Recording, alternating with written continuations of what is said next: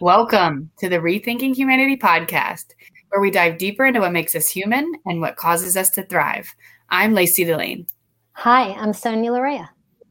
And we are so excited to have you guys for episode 41. It is alienation, bureaucracy, and consumption. There's a lot there, as you can imagine, just by hearing the title.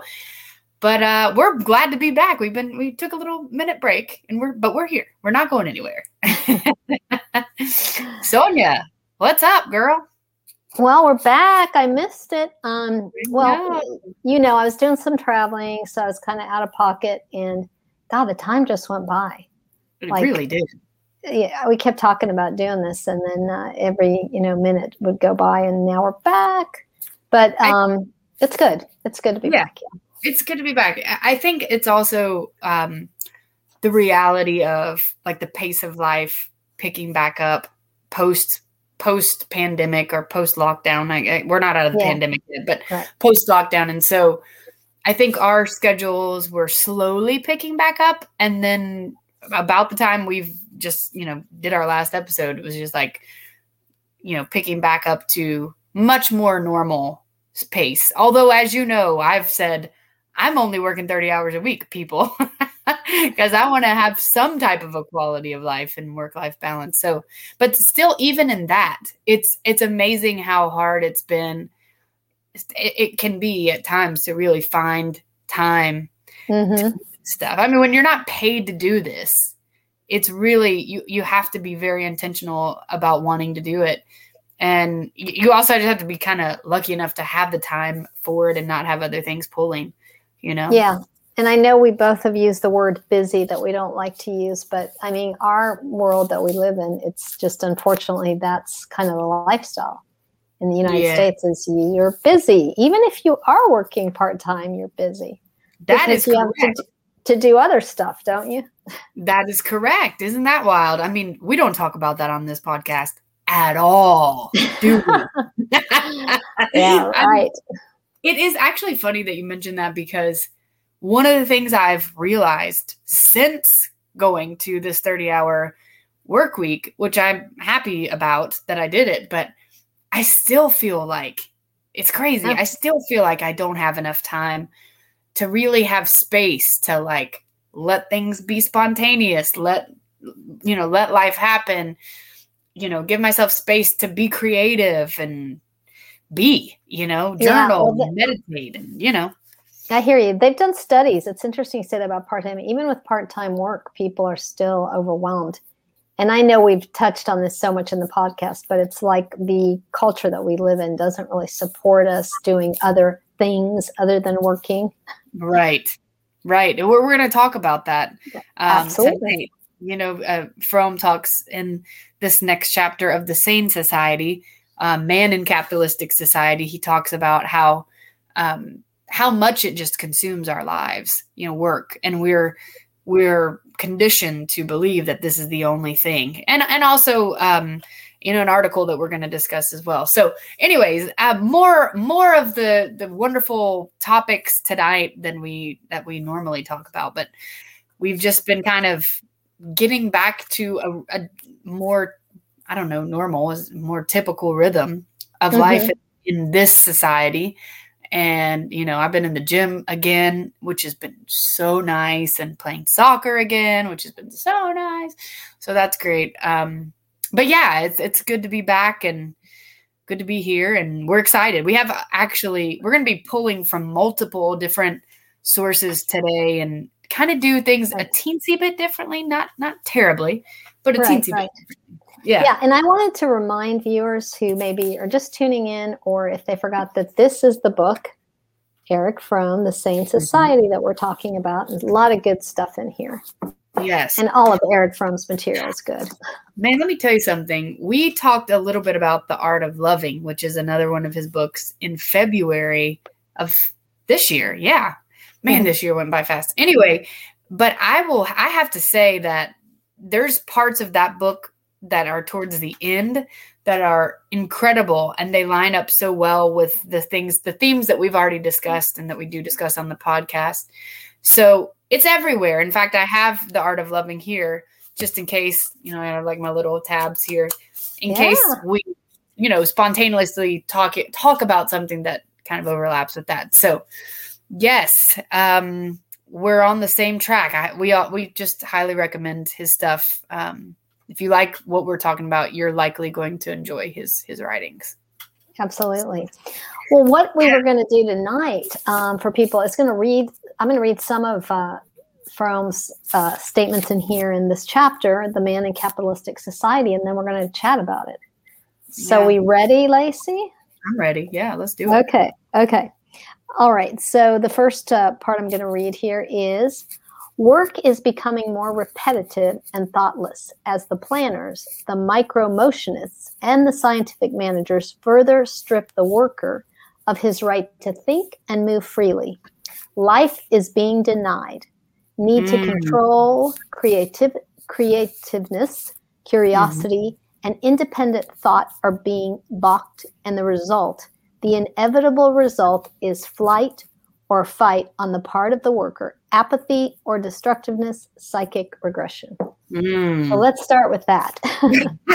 There's a lot there, huh? There's a lot to unpack there. I, I mean, let's just start at at the end. Psychic regression.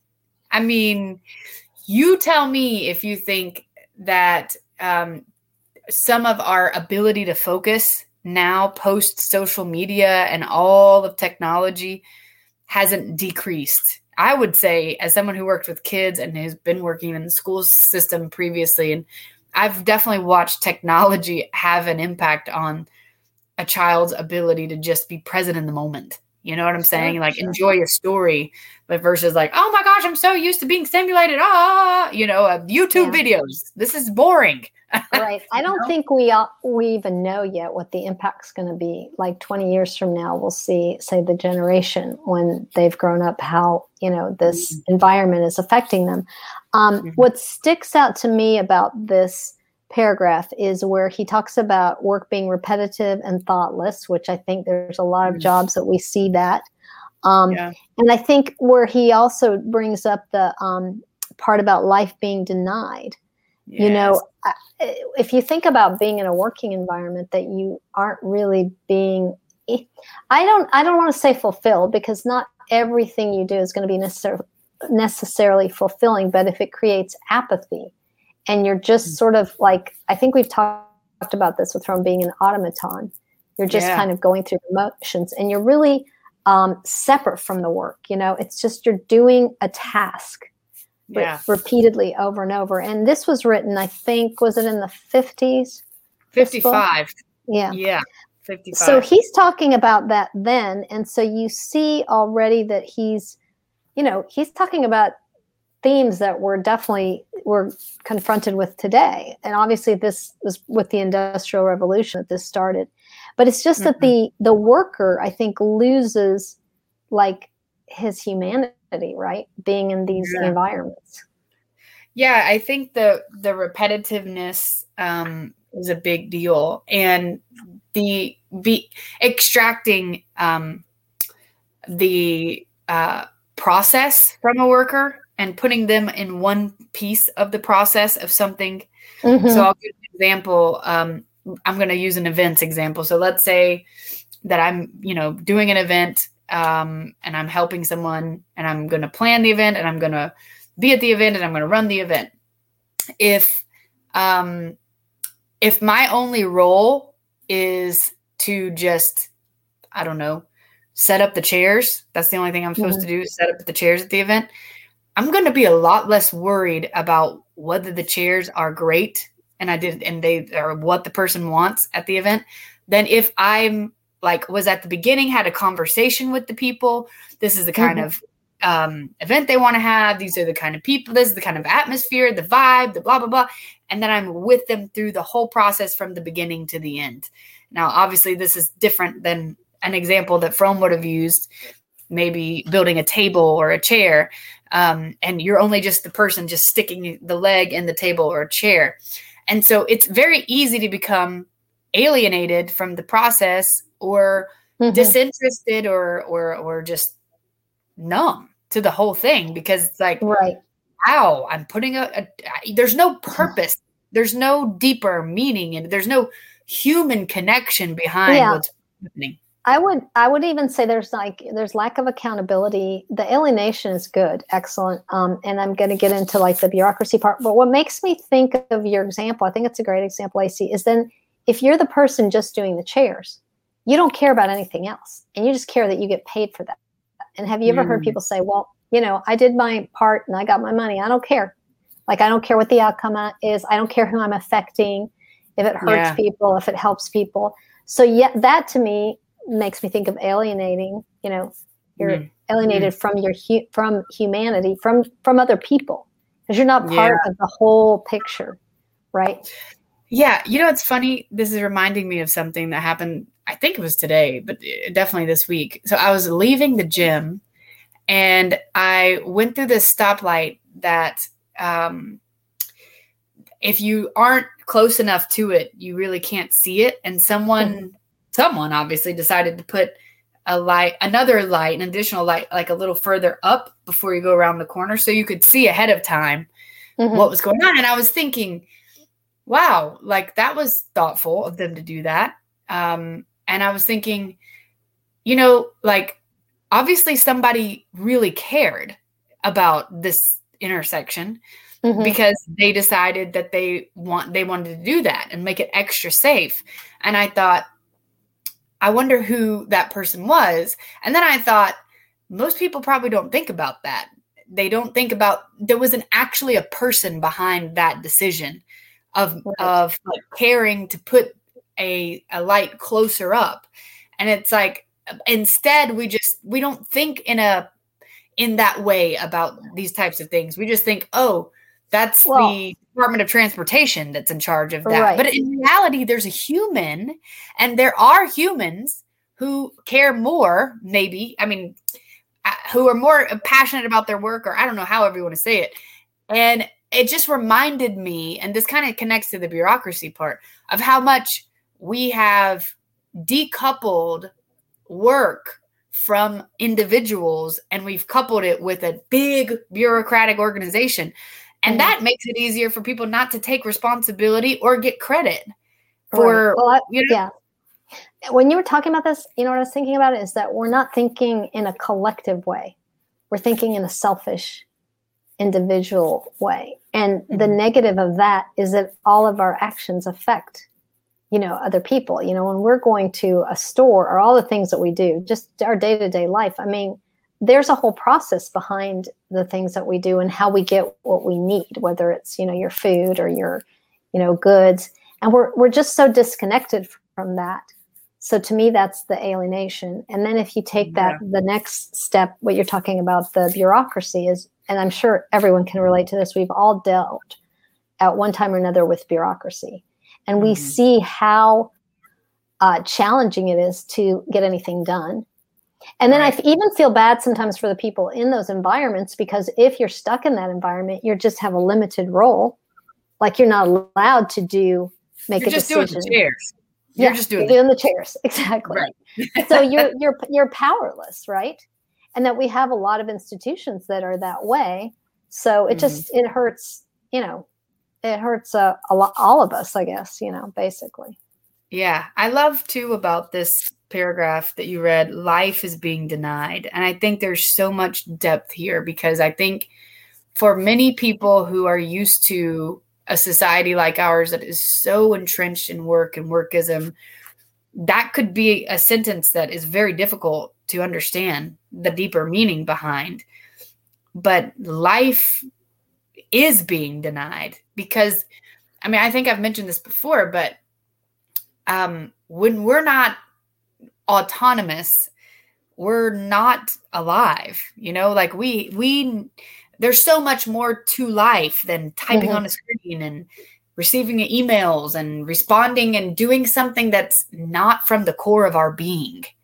Does that make sense? Like going to a job, we're doing it because we're trying Yeah. to just feed ourselves and eat and whatever. It's not like I woke up this morning and man, just I wanted to do a cartwheel. So I just learned how to do a cartwheel. You know what I'm saying? And there's that's Right. more valuable because it's an comes from inside it's intrinsic right and so there's so much more to this too than just the autonomy there's also the connection to other people um, just time spent together i mean relationships conversations connection love i mean there's a lot that we don't make space for with yeah, how that, obsessed we are. Yes. And I think um, it all goes back to we're not getting rewarded for those things that you're talking about. We're getting rewarded to do the job where we need yeah. the money in order yeah. to live. so yes. it's just um, it's it's challenging.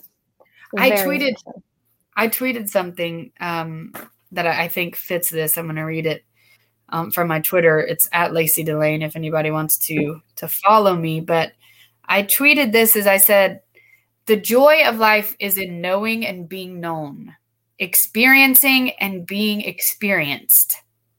In other words, in being.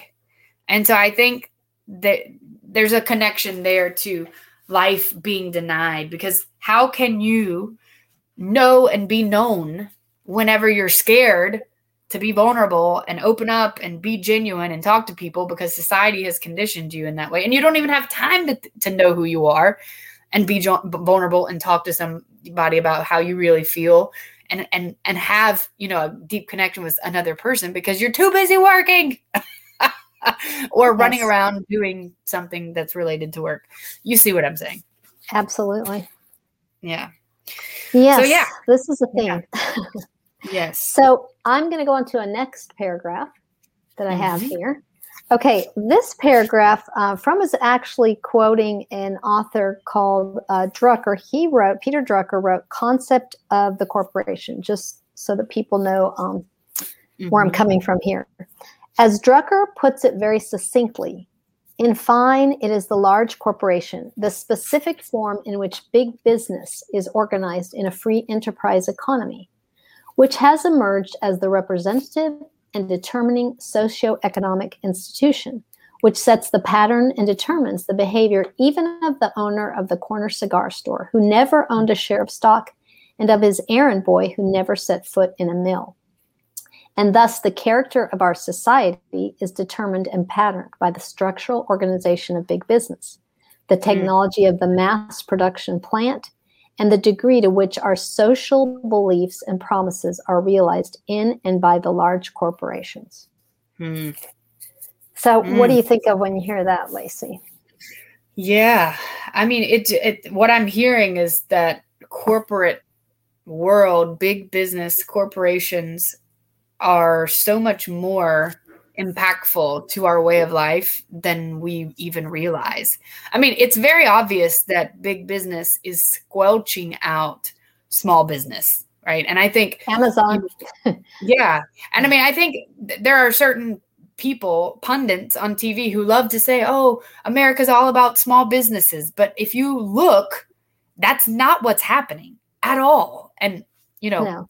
FYI, basic income would do a hell of a job of helping small businesses. But the reality is, this is true. And again, people, he's saying this in 1955. So it was already happening to an extent in 1955 that was visible to the the thought the thinking person it's just gotten more and more and more and more now in 2021 so yeah that's what it makes me think is you know like big businesses really, really have such a huge impact on our day to day way of life. That I think is a big takeaway from that paragraph. Yeah, I, I don't think we have an awareness of how much we are affected.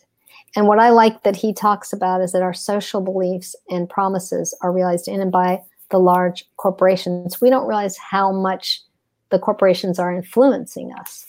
Um, yes. At this point, when he's you know discussing this, he's talking about the mass production plant, which of course we we know that exists in our day and age. He couldn't even imagine the companies that are the most powerful today, which we know are like the Facebooks, the Googles, um, all of the tech companies that are literally you know influencing our behavior. Well, you know, it's funny because b- before we started the show, I was like, "Hey, let's think of some examples on this, Sonia." And um, you know, and she's and you said, you know, social media. And I'm like, such a great point. You don't have to think too too hard about it. I mean, I, I don't know. How many times have you been out in public? I know this has happened to me so many times, and people are waiting for something. Let's say they're waiting for a table at a restaurant. Let's say they're waiting for the elevator. Let's say they're waiting wherever they're waiting. And what are they doing? But they're on their phone on social media. They're scrolling mm-hmm. through some type of social media. And I am always, I feel like I've been super surprised by how much that happens. But anyway, it, it shows, I mean, we did an episode on this, the social dilemma, how addicting it is. But also, when something is that addicting and that much a part of our lives, of course it's going to impact us and shape and mold how everyday life is.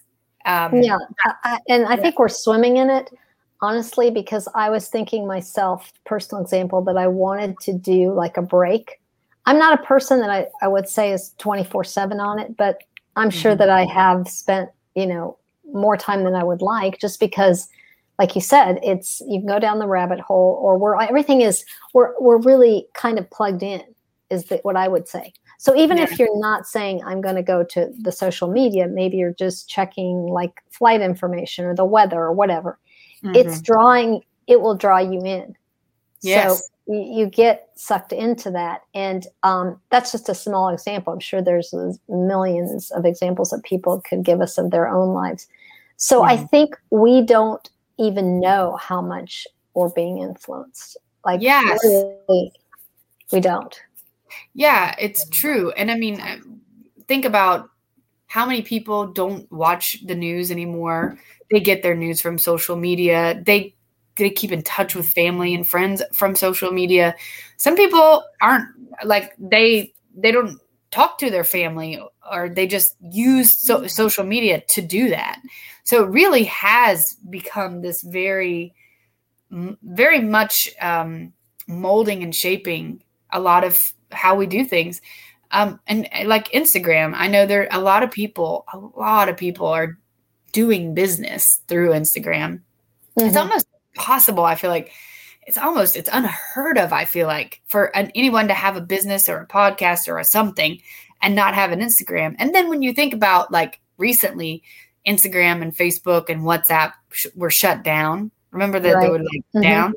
And then there's people whose livelihoods. Oh, like, oh yeah, I did read about that. There, yeah, they couldn't get yeah. their orders, and so we're so. And this is what's kind of scary about that is not that okay, great, that's a tool, but think of how dependent exactly they are when that company shuts down. That's the danger that I see. Mm-hmm. That mm-hmm. you know we're really getting into the whole Big Brother that was you know back in the whatever well probably in this era where they were talking about the big brother you know overseeing mm-hmm. us we're already living we're living that mm-hmm. Um, mm-hmm. and and it's funny you brought up the family thing the communication what i was going to say is i know people they've heard of fomo right fear of missing out that's yeah. not an issue for me but what i do notice is that when you're not in the loop say you Instagram's a good example, and somebody took a trip in your family or did something, and everybody says, "Oh, did you see they were such and such place?" And you're thinking, "Well, I didn't see that." Like you're missing out on knowledge if you're not yeah. keeping up with people. So I think there's an element of feeling like I have to be, you know, in touch instead of like your old-fashioned telephone. You're looking at Instagram yeah. to see.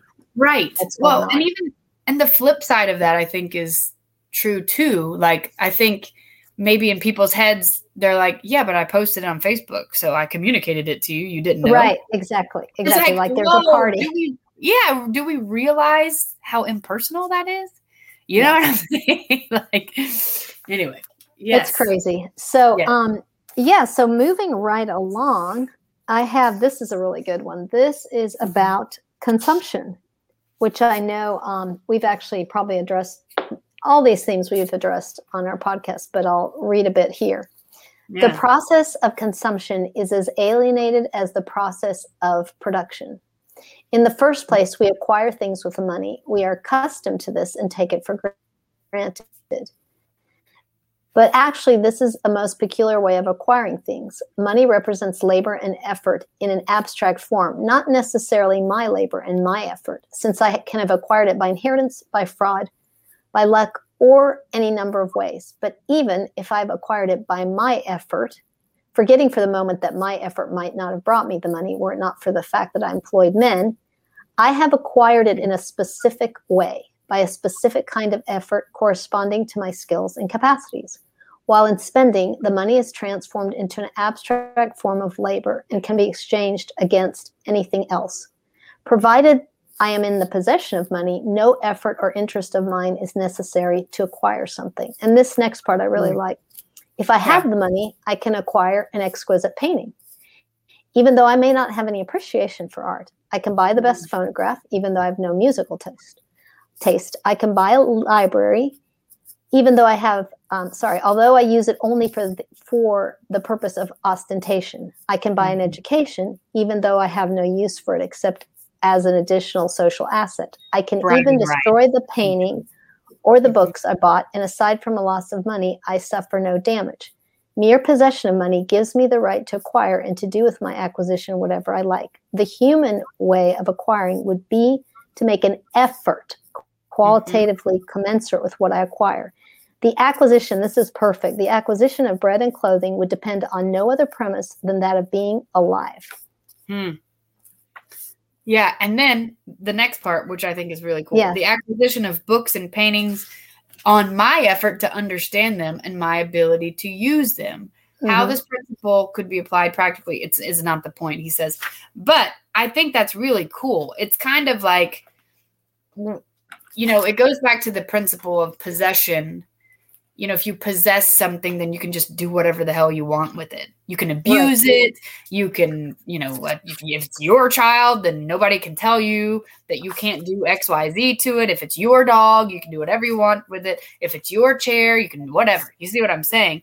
Mm-hmm. But instead of that, instead of um, doing it that way, the acquisition he's saying of books and paintings has to do with my ability to understand them mm-hmm. and, and you know, appreciate them and use them. I love that. I love that. Yeah. Yeah. He says what matters is that the way we acquire things is separated from the way in which we use them. That's yes. perfect. It's super interesting. I haven't thought about this. And honestly, I've read this book before, but I didn't remember this passage. And I really think it's super interesting because he's saying basically, you have to put in effort to make money mm-hmm. but you really don't have to put in effort to acquire anything. And yeah. so that makes it a totally different situation for, you know, the acquiring of the thing. Like if you had to put in effort to be able to acquire the thing, that would be a lot more human. And I would argue we right. would have a lot more value. There'd be a lot more value placed on whatever it is that we were acquiring. We, we respect yeah. it more you know? Right. Yeah. He says money represents labor and effort in an abstract form, which is exa- yeah. exactly what you're saying. And then the part that what you're saying is actually appreciating, you know, you, I don't think we tie the two. That's why he says that the consumption is an alienated process, is as alienated as the process of production. Mm-hmm. And I like the part that he says the acquisition of bread and clothing would depend on no other premise than that of being alive which is something right. we've talked about a lot on the podcast, like with UBI, and just the fact you're a human being. So you can have bread and clothing, you know. Yeah, you I can mean, eat. Sort of basic needs. And so Fromm is really putting into perspective, you're right, it's a different way to think about money and consumption than I think that the way that we've sort of been mm. culturally um, conditioned to think about. Yeah. Yeah. Very interesting. And he says that just like production has become an alienated process. It, con- consumption has too. Um, so that's cool. I, I did not. I honestly, I really didn't think of it that way at all. Yeah, and I think when I think of consumption too, is that we don't relate. You know, we're not relating to the objects. A lot of times, we're just consuming kind of mindlessly. Mm-hmm. mm-hmm. And I think that's very um, true in the society today and we're not really we're not really thinking about we're not attached to that. We're attached to the consumption rather than the item as you were saying earlier. Yeah i think it's actually the the process of consuming. Hmm. does that make sense to you? Yeah and he, he says this a little further on page 135 the middle. He says, Man Okay. today is, is fascinated by the possibility of buying more, better, and especially new things. He is consumption hungry. The act of buying and consuming has a has become a compulsive, irrational aim because it is an end in itself with little relation to the use of or pleasure in the things bought and consumed. To the to buy the latest gadget, the latest model of anything that is on the market is the dream of everybody. So Mhm. true, man. Think about ads. New iPhone. Yeah. In comparison to which the real pleasure in use is quite secondary. That reminds me of going shopping to- in multiple different places and coming home with four different bags and getting home and being like, what did I buy again? Have you ever done that before? I've done that at Christmas. Yeah, yeah. Oh, I yeah, definitely in a holiday time. You know what? This is also interesting, and I don't know that Fromm. Um, well, he probably did because he was so advanced. Thought about the climate change.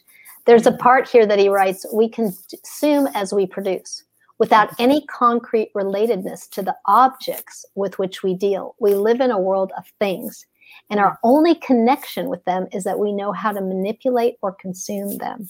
Ooh, and what I, I thought about that is yeah if we're consuming like that um, we're not thinking about like the toll it's taking on the planet or other Mhm. people the labor of other people yeah. you know? Well, and I've heard him say too, you know, he's saying here it's compulsive, right?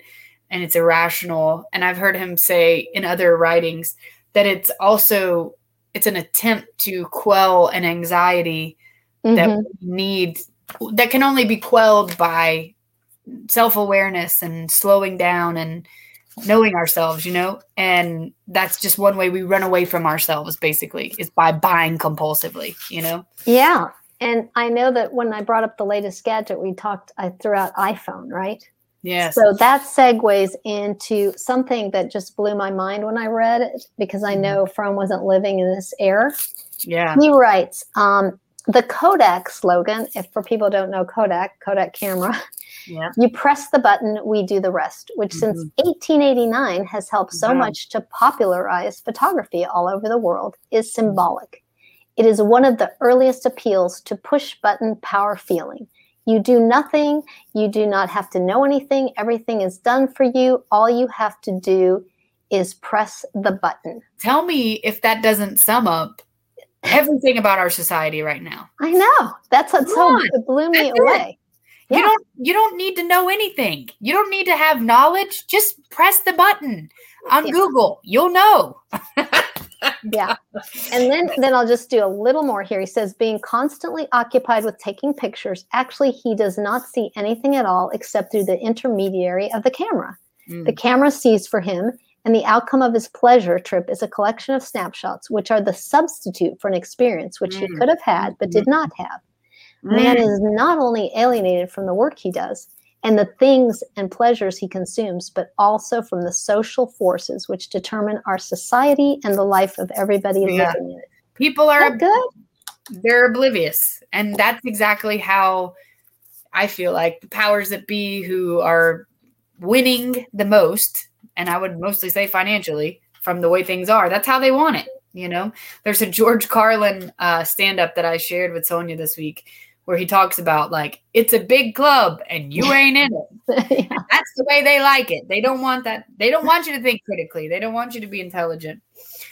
Yeah, Yeah, that was they're- good. Yeah, it was funny. There's so much here. Um, there's so much here. I I kind of want to start back at the top Okay. and think about the push button power feeling. I mean, I, I want to drill into it a little bit just because this is so much of real, our real day to day life. I mean, let's just think about things that we push a button and we feel powerful and it does something. Um, car is one of them, Car. right? Mhm. Push the button, start it, right? We didn't really do anything. We just pushed a button. What else? Buying online, click. Click, exactly. Uh, buying online, social media, um, Click, yeah. typing click, and people follow you, people like. Um, yeah, I mean, it's just Dating, click. Dating, dating. I mean, that's so much of this is we are not engaged, right? We're not actually doing anything. We're just pressing a button. so much yeah. of our lives are just pressing. Reminds me of this song that we sang when I was a kid. I don't know if you. um, it goes, "Hi, my name is Jim. I have a wife and three kids, and I work in a button factory. One day, my boss came to me and said, Joe, are you busy? I said, No. Push this button with your left hand. And during the thing, you you press and then you sing it again. And he goes, No, push this button with your right hand. And then you, and you keep going. And then it's like, oh, but that's what we do. Everything is a button to push. Everything. Right. Social, right. like our our apps our fo- going to the bank is a button. Do you see what I'm saying? It's yeah, a button. Yeah. And and, mm-hmm. and I mm-hmm. think he's really hitting on something where he I mean imagine this was since 1889. He's basically saying that you're you're getting out of the present because you're just in this process like where mm-hmm. he says about being a tourist that you're not seeing anything. You're not really experiencing it. You're just, you know, pushing the button pushing the button for the snapshots. Mm, even with the pictures. Wow. Well, I love that um, example about how taking the picture brings you out of the present moment because that's something that I'm really not. I mean, I will do it every once in a while. Mm-hmm. But for the most part, I'm not the girl who's like, let's take a picture, let's take a picture. Because I'm like, I don't want to take a fucking picture. I want to be right here. You know, like I well, just want to experience it, you know? I know you've, we all live in this world, of course, because we can easily take these pictures with our phones. So one thing, I, I probably brought this up to you, Lacey, is okay, you're in an event and somebody wants one picture. And I'm like, okay, I get it. They want to get a picture. But then in the 20th picture, you're thinking, all I'm doing is posing for pictures. I'm not even talking to people. I'm not enjoying yeah. the moment. I'm caught up in this whole, you know, scenario of document documenting it and it it it loses then it starts to become really depressing for me especially now with the p- photos being instantaneous. I mean i you know not to give away my age but i definitely was around whenever photos were like you took the film to the store and they oh, developed it yeah. right? But now it's instant right? And so in our minds while we're taking the picture we can already be thinking what we're going to do with the picture right? Right Talk so about not, not present in the moment yeah. at all. This is not yeah. about what you're doing right now. It's about what you're going to be able to get from getting this picture. You know, it's and this is this is how we lose sight of what really makes us alive, which is a connection to each other and to a moment, to an experience. That's what we live for. This is how we connect. This is how we can truly love. These are the types of experiences that make in a in a romantic relationship the sexual part of the relationship so much more fulfilling, right? And yeah. we're losing out on all this because yeah. all this capitalistic greed is the root.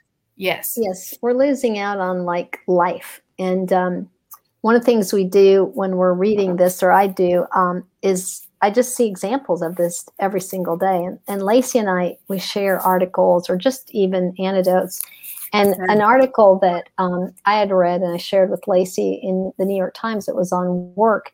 It was called The Future of Work Should Mean Working Less. Mm. And I'll just mm. tell you, it's a great article, but a theme that I love, and it just talks so perfectly with what Fromm's saying, is mm-hmm. the author saying, We exist to do more than just work. Yes. And the purpose of our human life is more than work. Yes. And we need to see the value of each person. And what it's interesting, the way the article starts out is people say, I will never spend like X number of hours in traffic. I will never miss my son's, you know, soccer game. I will yeah. Or, yeah. Uh-huh. Yeah. And they go on telling all their stories because they realize, wow, like I'm wasting away in quote unquote a job. Yes. And I'm missing what you're talking about just now, even just living. Yes. Because we're being forced to go into these jobs that we don't necessarily like and you know suffer through through you know traffic and, or hours or whatever it is and even if we did like it it's still the same thing mm-hmm. right it's still it's still using our own powers our own human powers for the advancement of someone else's desire, right? And we can be the most alive and the most human and and experience the most well-being when we're doing that for ourselves. Like that's how we're really supposed to be. I mean, if it stri- if it it strikes you funny that we're even saying that we need to work less, that tells you that there's a problem, guys. you know what I'm saying? Hello, hello. Right. And there's plenty of countries that don't live like this. I mean, I, no, we've we've. I mean, yeah, yeah. We've, we we've talked, talked about, about, yeah about other yeah. places, and I think it's also what the values are because I would say that you know your job or your lack of a job doesn't define your human worth.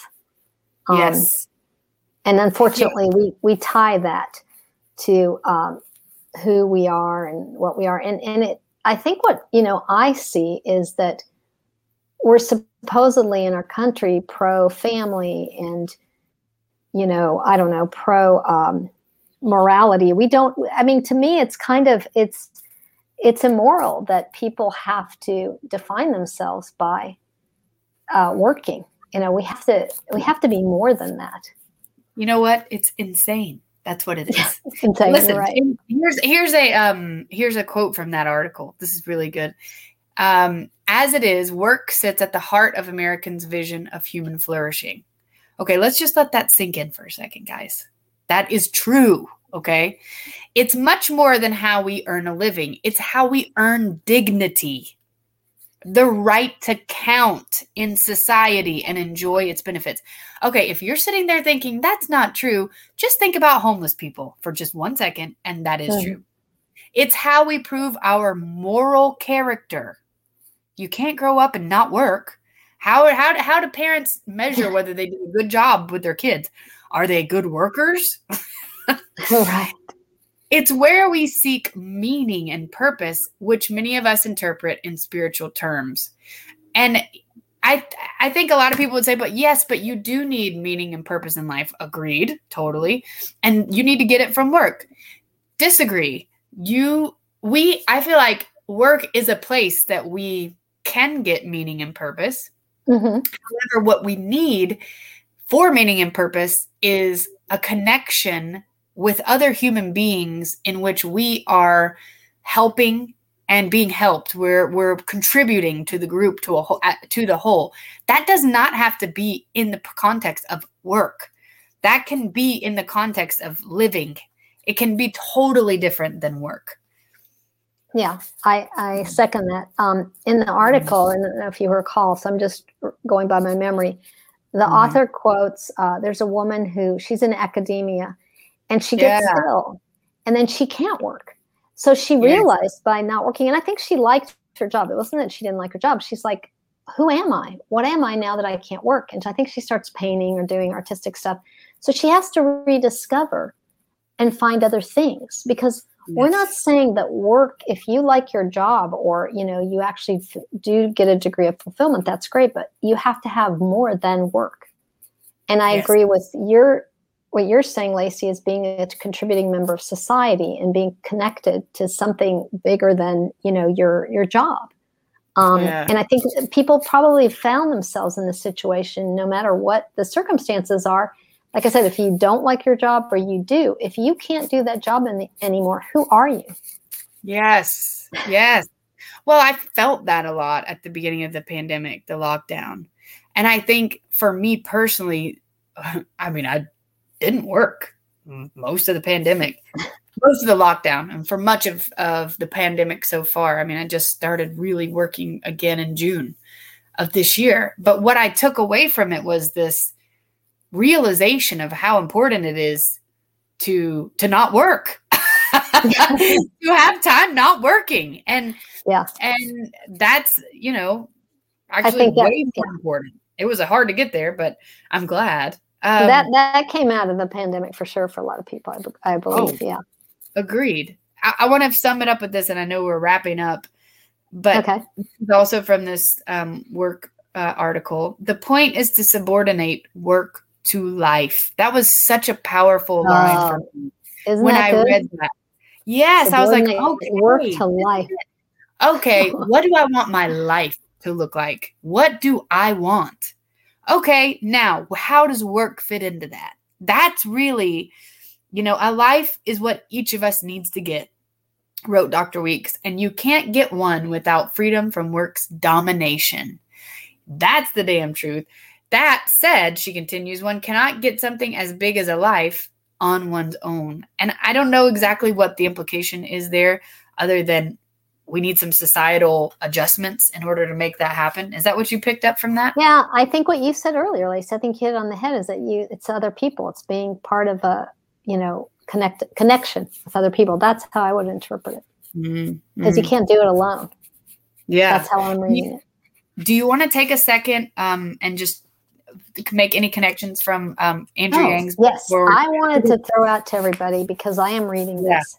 Yeah. Okay, and I'm about halfway through everybody and y'all know many i'm just going to say really quick that obviously this just came out um, andrew yang's new book uh, of course sonia and i are supporters of him um, i was worked on his presidential campaign and i'm about halfway well probably maybe a little more than halfway through and sonia is also about the same so there's some great yeah. connections to the topics we discussed right what I'd like to throw out for the audience on this, what's great about Andrew Yang is to me, he's a contemporary. He's not living in the time of Fromm, and yet he's discussing the same issues that we're mm-hmm. talking about. He talks about bureaucracy. Um, he talks about you know the value of people with like work, like we're talking about. He talks about UBI, which for people that don't know is Universal Basic Income. That's his big uh, push right. For us to have that, which would allow us, like in Fromm's world, to be to be caregivers, to be you know stay at home parents or to do whatever we just to be live our life you know. Universal there we go universal health care. Um, and so he gives a lot he talks about how our institutions are broken. There's uh, some good examples there like i said of the bureaucratization. So i just throw that out there because i think it really aligns with a lot of Fromm's principles. So wasn't check that, it out wasn't that wasn't there something he writes in here about the teenager who oh yeah. so i'll just summarize that. Summarize that yeah. Yeah. So during the pandemic um, the cdc unfortunately which we all you know centers for disease control uh, was in charge of dealing with this pandemic and they couldn't to just simplify it they could not get their act together to compile all the data needed um, to see, I think, with the testing and who was getting sick. I, I, may be wrong on the facts specifically, but there was data they needed to get together. And they literally, right. there was nobody, nobody who was in charge. Like if it was like a typical example of bureaucracy, you'd ask so and so, no, not me, not me, not me. And so mm-hmm. Andrew Yang points out that here's this high schooler with no budget, Lacey, and he puts together this incredible chart data i don't know probably a whole computer you know program because there's brilliant kids out there with yeah. zero budget and that the cdc which has millions of dollars could not do so there you go there's an example of how bureaucracy you know hurt us during a time of need at the pandemic and, and their excuse yeah. was we didn't have enough money to figure yeah. it out that's what they said from exactly. what i recall and, and it's like that was their excuse yeah there's the high school kid who gets technology, very highly intelligent. He had zero dollars and he figured it out. Yeah, yeah that's crazy. Well, and go ahead. One other thing. Um, mm-hmm. Lacey might want to plug. She's reading uh, Fromm's book Beyond the Chains of Illusion. So that yeah. has some good themes in it too, right? You do you want to? Can I real quick? Yeah, yeah. Talk about it. Okay, mm-hmm. I, we're going a little bit longer than we normally would, guys, but it has been a minute, so it's totally yeah. fine. Okay, so this is goes along with the idea of alienation, which we've mentioned multiple times, and I'm not sure, uh, you know, if that's something that maybe is foreign to you, or maybe there could be a deeper understanding. So I'm just going to read this. Read it. It's like um, estrangement. The essence of this concept, alienation, um, which was first developed by Hegel, is that the world, nature, things, others, and he himself have become alien to man. He does not experience himself as the subject of his own acts. I love that. As the subject of his own acts, like the reason he's doing it, the the active person in the acts hit the subject of his own acts as a thinking, feeling, loving person, but he experiences himself only in the things he has created as the object of the externalized manifestations of his powers. He's projecting his powers onto the things outside of himself instead of experiencing them himself. He is in touch with himself only by surrendering himself to the products of his creation. Um, let's see. Uh, okay, I think that's yeah, I think that's that's enough. Yeah, go ahead if you want to share on that. I don't know if I'm I don't know if I'm interpreting this right, but to me it's like he's more invested in the outcome of what he's doing as opposed to being like you said like he's is supposed to being you said the subject right in the beginning yeah, exactly. Mhm. Yeah. It's like, yeah, exactly. It's about something outside of himself versus him in the midst of it, him being present in it, with it, experiencing it, knowing it, you know? The yeah worker that's becomes, interesting oh, okay, sorry. One last thing. The worker becomes poor the more wealth he produces and the more his production increases in power and extent. All these consequences follow from the fact that the worker is related to the product of his labor Mhm. as an alien object. For it is clear on this presup- presupposition that the more the worker expends himself in work, the more powerful becomes the world of objects, which he creates in face of himself. The poorer he becomes in his inner life, and the less he belongs to himself. that's good Wow. The greater his activity, therefore, the less he possesses. The alienation of the worker in this in his product means not only that his labor becomes an object, assumes an external existence, but that it exists independently outside of himself, that it stands opposed to him as an autonomous power. Yeah, alienation is just like a wow. It's a powerful stuff. concept. Yeah. yeah check mm-hmm. that book out it's chains of illusion right Beyond the chains of illusion. That's a Beyond that's a okay Well, it's been we so covered a lot Yeah, yeah, it's been so good. I hope you guys enjoyed it. And it's Friday night. It's 9:30 on the East Coast here in Atlanta. So if you're gonna go have fun tonight, I hope you have a great time. If you're gonna stay home and have fun and read books and eat dinner, and I don't know what you're doing, but have a great time. We hope you have a great time. good to see Yeah. you guys bye Yeah, good to see you. We'll see you next time on the Rethinking Humanity podcast. Bye.